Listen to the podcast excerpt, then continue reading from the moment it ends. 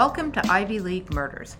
My name is Sarah Alcorn. I'm a Harvard graduate and a private investigator. And my name is Laura Rodriguez McDonald. I'm a University of Miami graduate, longtime crime aficionado, and part of a fourth generation NYPD family.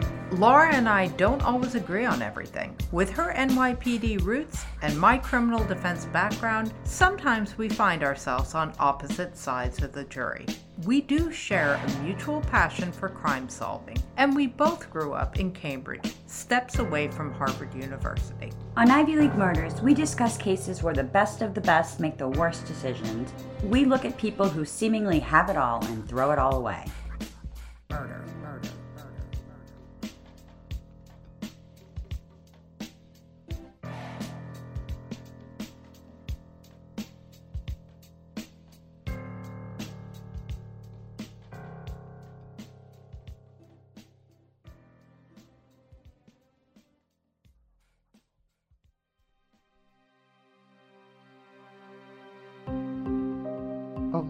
So we're out in California. We are here for the wedding of our good friend and Ivy League Murders partner, Zach Zappa. Yeah. So we're out in LA and it's really been super fun. I had so much fun last night. Yeah, we That had a great time. We were at the historic Roosevelt Hotel.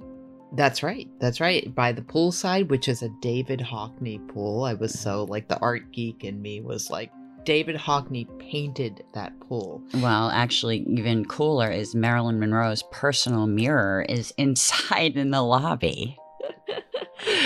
we seemingly have a very glamorous life, Laura. I. Seemingly. Yeah, Seemingly. seemingly.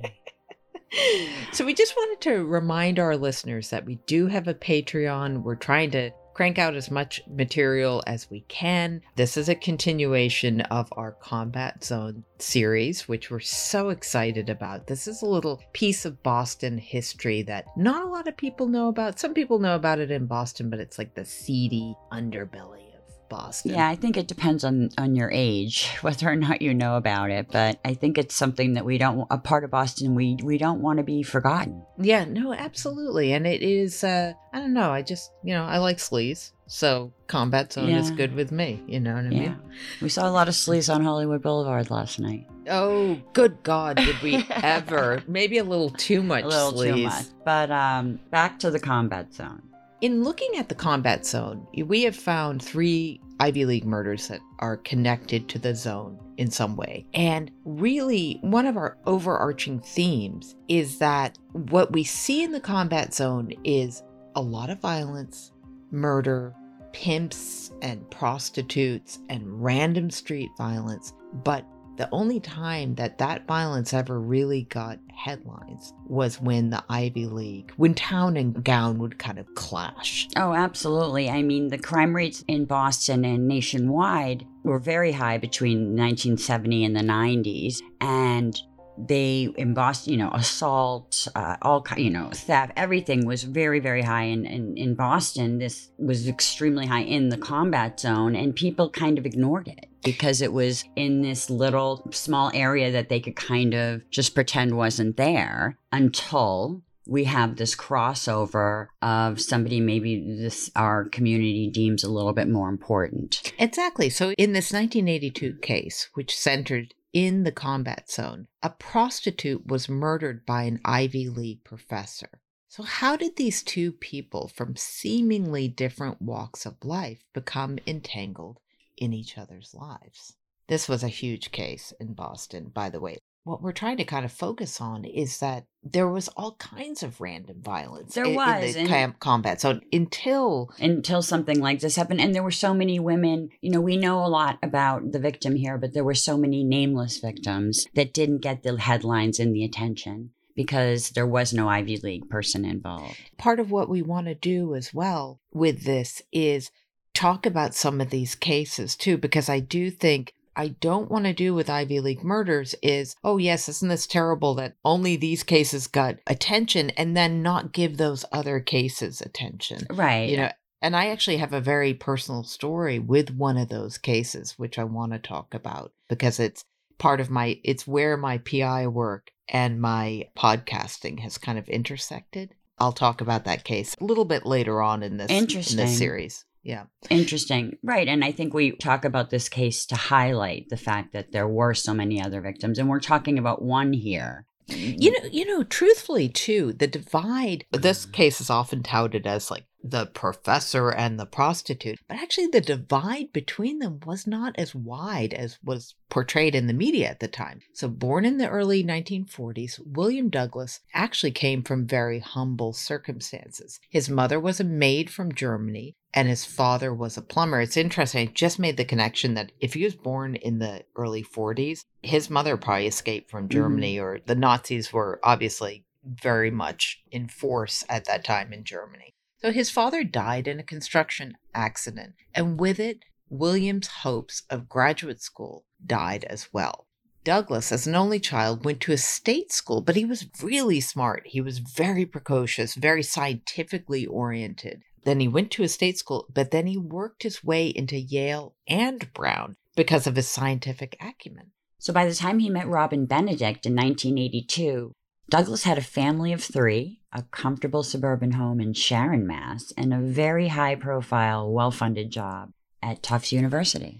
And let's talk about Robin Benedict. She was an interesting person in her own right. She really was. I think we both read several books about her, and I still don't really feel that I have a good read on who Robin was. And again, the divide is not that far between them because she, I think sometimes the mythos behind prostitutes is that they come from these broken homes and talk about a wonderful woman that we talked to, NJ. And I think that there's also the same stereotype with the Ivy League that everyone in the Ivy League comes from privilege and means. And, and right. And we saw in Popolo that was not, in many was, cases. He was pretty working class Italian uh, from the North End and Absolutely. Yeah, I'm solidly middle right. class. Right. Uh, I mean, many, many cases, and, and we know many people like that who are working class and wind up in the Ivy League. Yeah. Yeah. So I think that's on both sides, you see those. I mean, from my accessories, you would think that I had a lot of money, and you too.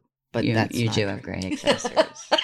Thank you. Sorry, I just had to throw that in there because it's a little narcissism. Yeah. Anyway, so Robin Benedict was 20 when she met William Douglas. So she was working as a prostitute in the combat zone. And really, unlike some of the other sex workers in the zone, Robin, she didn't come from a broken home. She wasn't an orphan. Her parents were a culturally mixed couple. Her father, John Benedict, was a handsome man from Trinidad, and he loved his daughter fiercely. He and Robin had like the real, like, I think she was a total daddy's girl. John was an ambitious immigrant who worked for Raytheon, and her mother, Shirley, was this blonde bombshell from Lawrence. As a couple, they kind of almost remind me of like Ricky and Lucy. You know what I mean? Right. Like, you know. So Robin's mixed heritage really gave her beauty kind of an exotic edge. And she was not only beautiful, but she was smart and ambitious and confident. So the Benedicts were a very tight knit family, and they lived in the working class suburb of Methuen. I mean, Methuen not the most exciting place in the world, and there's not much going on there. And the eternally restless robin couldn't wait to fly the nest.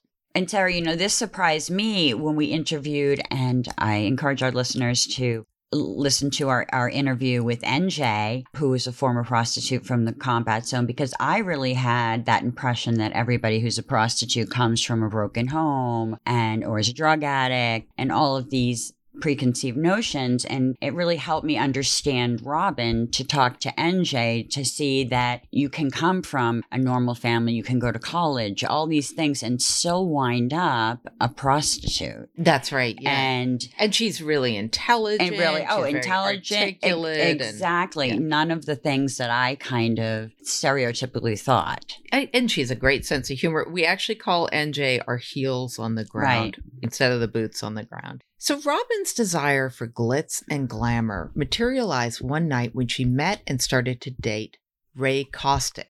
So Ray was an inside linebacker for the New England Patriots. And I really look at football players, especially NFL players, as like there are modern day gladiators. They Yeah. really are. Patriots weren't very good in the 80s mm. for all the That's, all the modern day oh, they were terrible. Uh, yes, today everyone thinks, you know, Patriot Nation, they were terrible back then, but they really are the modern day gladiators and there's something almost superhero-ish about them. Yeah. And Cost so Ray Costict, well, he was this handsome guy, Patriot player. And so he and Robin meet and Costict, it's a typical thing where he like went to like Mississippi State and he's a southern guy, comes up to New England. And as we covered in one of our episodes too, a lot of racial divide in Boston. Boston was very you had the whole busing riots. Very at divisive at this divisive. time. I mean, yeah. the 80s, very almost segregated city. You So- just wouldn't go to certain parts of the city if you were black. You wouldn't go to Charlestown. You wouldn't go to the North End. So I think Costict felt very kind of out of his element in Boston. And when he met Robin, he felt comfortable and he felt comfortable around her and her friends. He felt more at home yeah. than he did around perhaps the other players or. And Robin was really gorgeous, and she, She really was. into Costict. Man, Oh. she really fell in love with him. I think he fell in love with her too, but you disagreed with me before we started. I think he may have loved her, but she really like waited on him. But I think that if he was that in love with her, he would have married her. I think he kept her at bay somewhat. I mean, she would go up to his apartment and clean his whole apartment and then have sex with him, and then he would make her sleep on the couch. Oh. Doesn't sound like true love to me. Really? Oh, I- Yeah. I, had no idea. Yeah, I mean, Well- I think he cared about her a great deal, and I think he might have even loved her. But I, I think that it was kind of all on his terms. But Costict had a complicated situation because he had a girlfriend in the South. He had a child with this girlfriend, I'm sure. So he's got a baby back home. I think it was just a little bit complicated. The other weird thing is that so Robin kind of moved into his fancy apartment in Quincy, which is suburb, kind of a little burb of Boston. And like we were saying, I think she loved the glam lifestyle. You think about them going to games and probably buying her stuff. Oh, and, she's you know. sitting with the wives and girlfriends. Yeah, I mean, it's an exciting lifestyle. Yeah, and they partied, and it's early 80s, and I'm sure there was like massive amounts of cocaine. Oh too. yeah, no, he he liked cocaine. She liked cocaine. I think this is when she first gets introduced to cocaine is through him.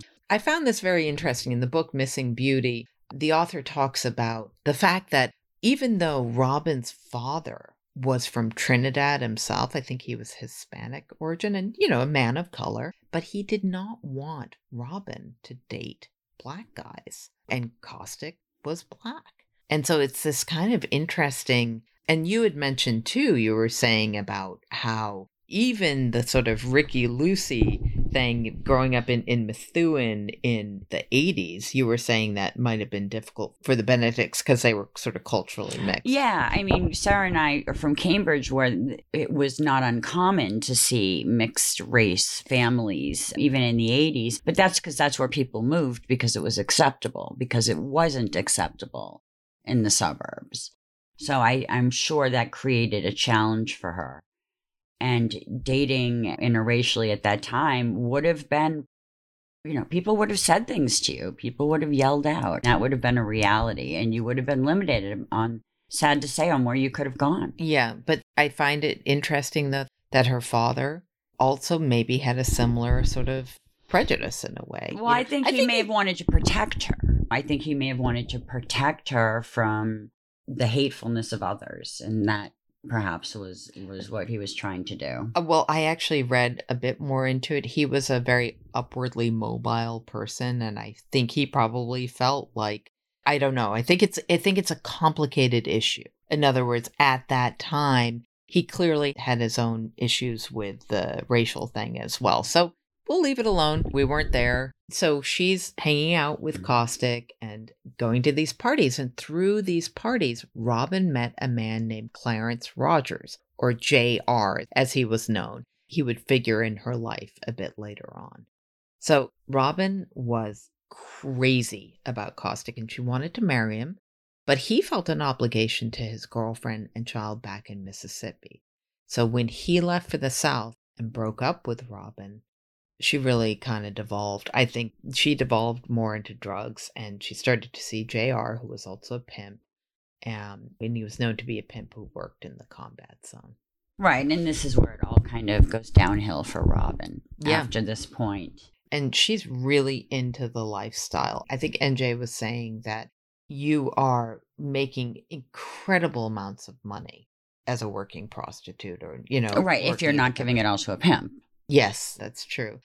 We'll just cut back to Costict for a second. So tragically Costict's young son died in a fire and he broke up with his he was fighting with this girl in the south and he broke up with her and I think he really had misgivings about his breakup. See, I think he really did love her. He missed her a lot, but when he inquired about Robin, the word on the street was that she was working in the combat zone and making about a thousand bucks a night. This was 82, and so that's like 3,000 a night. And she was really living the lifestyle she had always coveted. Got furs, nice clothes, cocaine. I picture her going to Filene's and like, you know, perusing the perfume counters back in the 80s. I think him breaking up with her was a real crucial thing that happened. So, Laura, let's take a minute and just describe Bill Douglas, okay? Always an awkward man, he and his wife Nancy had long since stopped having sex. Nancy was working nights, so the Douglases barely saw each other. They were living in the burbs. Douglas was essentially married to his research job. His whole identity and sense of self came from his position. Douglas was a renowned cellular biologist at Tufts Medical School. He had garnered respect from his colleagues, and he was given generous grants to conduct his research. Hmm, let's do a visual on Bill Douglas. William Douglas was a man large in girth and height, but despite that, he had tiny hands and feet. I And- think that says it all, Sarah. Uh, you made a very off color comment before we started recording, and we'll just uh, let the listeners' imaginations run wild with that. A balding pate, and he was bespectacled, and you really have the archetypal professor. Tufts Medical School was a stone's throw away from the combat zone. After long, exhausting days, Douglas would wander into the zone and occasionally had sex with prostitutes. One night, he went to Good Time Charlie's, and this was Robin Benedict's haunt. Are you looking for some fun? The toned and beautiful Benedict placing her hand on Douglas's thigh, a typical invite from a pro. They went back to her flat on Marlborough Street and had sex. Benedict's rate was $50 for a half an hour, about 150 these days, and Douglas was hooked. Smart and beautiful, Benedict gave the lonely professor the girlfriend experience. So, the girlfriend experience is when a prostitute basically pretends to be a girlfriend. Fill in the blanks. And I gotta say, in reading this, I've given my boyfriend the girlfriend experience for eight years now, and I haven't seen a dime. Didn't you just get a condo in Miami, Don't let him listen to this. yeah, yeah, we did. Which, in watching the Celtics game, Laura, I'm really divided now. I want to vote, you know, Boston Celtics. I'm a Boston girl. You know, I want to I want to be there for the Celtics, but you know, I'm also starting to tend towards Miami a little bit. So, we'll see in this fifth game how it all turns out. I you think know? that shows extreme weakness of characters. That I'd be willing to switch teams. yes. Hey, listen, when Brady went to the Buccaneers, I was all about the Buccaneers. I'm sorry. It's all I've ne- about Brady I've never wavered. I, I lived in New York City for 13 years. I never allowed another shirt to come into my home. Wow. For my daughter. Yeah, never. You just are you're made of different moral fiber than Yeah. I am apparently. Yeah. Laura. Boston fiber. so Benedict loved money, furs, and jewels, and cocaine, and Douglas loved her. Like that weird obsessive love where you just you make an image of somebody that is not reality at all. He was just like living in a fantasy land. well, I think her. she was kind of like that girl that he could never have. And, Yes. And then all of a sudden he had her. I mean, he was paying for her. Yeah, exactly. But in his fantasy life, he ha- finally had that girl. You're right. Really, the problem was that he wanted to spend all of his time with Benedict, but in today's rates, that's like four fifty an hour. you Right. know? And I but I think he was kind of deluding himself and kind of ignoring the money and pretending they were in a relationship yes, as he lost control of the finances. absolutely. And so Robin became a very expensive addiction for Douglas. What did we read about her moving? Like he helped her. He helped her move and then she charged him for it. Oh man, I'm telling you. Like, so he helped her moved out of her Marlborough Street apartment to another place, I think on Comm Ave Right. or something like that. And she charged him for the time that he helped her move. And he and he paid her. Wow, Pathetic. I just moved. I know. I had to pay people. but for Douglas, much like Lolita's Humbert Humbert, he was in love with the image that he had created for Benedict. Behind his back, Benedict would titter to her friends about this cash cow, the pathetic old flabby professor. Douglas was obsessed with Benedict, but Benedict was living with her boyfriend, who was also A pimp. a We- pimp. We don't really know the relationship, whether he was her pimp, his name was JR, but they had a serious relationship. They bought a house together, and it seemed to be more of a relationship of equals, not a relationship of a pimp and a prostitute. that, yeah, you're absolutely right. Um, it's not clear that she was giving him her money, is my point. That well, she no, that's true. And the the house that they bought together in Malden was money that she had gotten from Douglas. Right. But obsession writes its own logic, and Douglas wanted to spend time with Benedict, but that time was racking up. Douglas started pilfering the grant money that had been given to Tufts, and actually, he even added Robin Benedict and another prostitute to the payroll. Okay, this is one of the craziest things is that he had her on a prostitute as an assistant at Tufts Medical, exactly, and then they- getting paychecks. Exactly. And then they found, like, one of the details of this is when they started to get suspicious and they were looking through the accounts, Mm. they found this, like, huge expenditure of condoms. And basically, he was, like, giving the condoms to Robin to sell to her prostitute friends. It was, like, the loopiest thing I've ever heard of. Right, and I think Douglas made a decent salary, but you add a family, he had a house in the suburbs, he had children, Yes. all of these things, and he could not afford to support Robin as well. Well, he had already gone through all of his Right. personal finances too. And people at Tufts started noticing differences with William Douglas. He also started to do drugs with Benedict. And this was just another expensive habit for him. And so the normally subdued professor was really acting erratically. He was not showing up for student appointments. But ever in denial, Douglas hadn't wanted to know about Robin's other clients, least of all her boyfriend, JR. With the money Douglas had given her, Robin put a $25,000 down payment on a house for her and JR in Malden, like we had said. And Malden was kind of like a respectable lower middle class suburb. It's about six miles north of Boston. By this time, Douglas was way in hot water with Tufts for stealing money to pay for his Robin habit. And indeed, Tufts was launching a full scale investigation into Douglas's fraud. Like all addictions, Benedict offered Douglas diminishing returns, and Douglas was out of money and had lost his supply. He had stolen $67,000 worth of grants from Tufts, and they were in the process of investigating him. So this was just a matter of time. Yeah, and I think this is 67,000 in 1982 money. So you're like times that by 3. That's a chunk of change. Yeah, we're talking about two hundred thousand dollars basically Yeah. in today's money. Yeah, exactly. And but Douglas was still addicted to Robin, although she was actively avoiding him at this point. If she's actively avoiding him, he's basically stalking her. He's following her to this spa, quote unquote, gentleman's spa that she's working at. He's calling the police on her. He's acting like a crazy obsessed lover, which he was. Although she was actively avoiding him at this point, he convinced Robin to go to a conference with him in New York State. He promised to pay her a $1,000 a day. And I see this conference as such a sad little thing for him. I think he's like, he loves having this like beautiful girl on his arm at this conference. And this Oh. is the last hurrah. And the conference was three days, but when they got back to Massachusetts, Douglas didn't have the money. Robin is infuriated. Okay, and she told him that he owed her interest and the amount jumped to 5000 not 3000 So Benedict was no longer the idealized illusion Douglas had fallen for.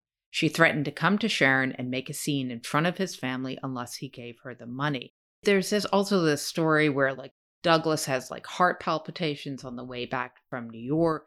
He goes into the hospital. Robin's all pissed off about the money. She sticks like her long fingernail in his ear and like grinds it around. It's like she's pissed and she wants her money back, basically. But anyway, so she does go down to Sharon.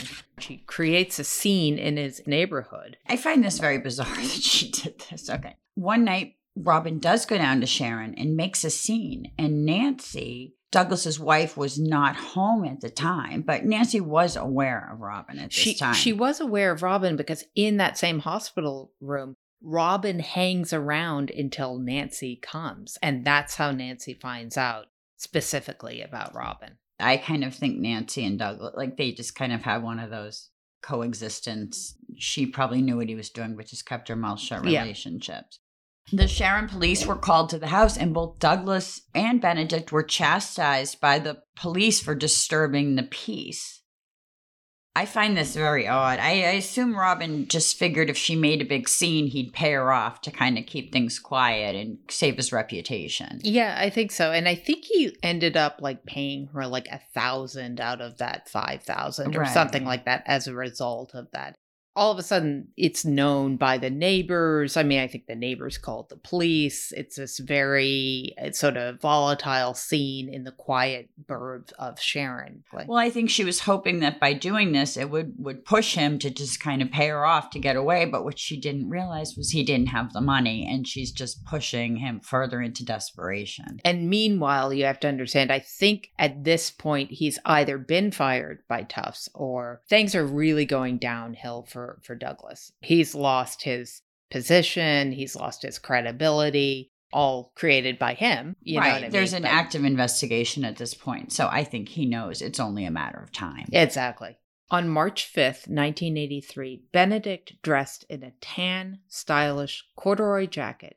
She kissed JR and told him she was going to meet a high end client, which she did. Actually, she met this guy in Boston who was like another prospect, essentially another Douglas for her Mhm. in Boston. And then she was going to go get her money from Douglas. JR did not want her to go see Douglas. He had some intuition about this. But ever the rebel, Robin did not heed his warnings. She met up with this other client in downtown Boston. He was really a sort of a classy guy with deep pockets. And then Robin headed to Sharon to meet Bill Douglas. And no one would ever see her again. Murder, murder, murder.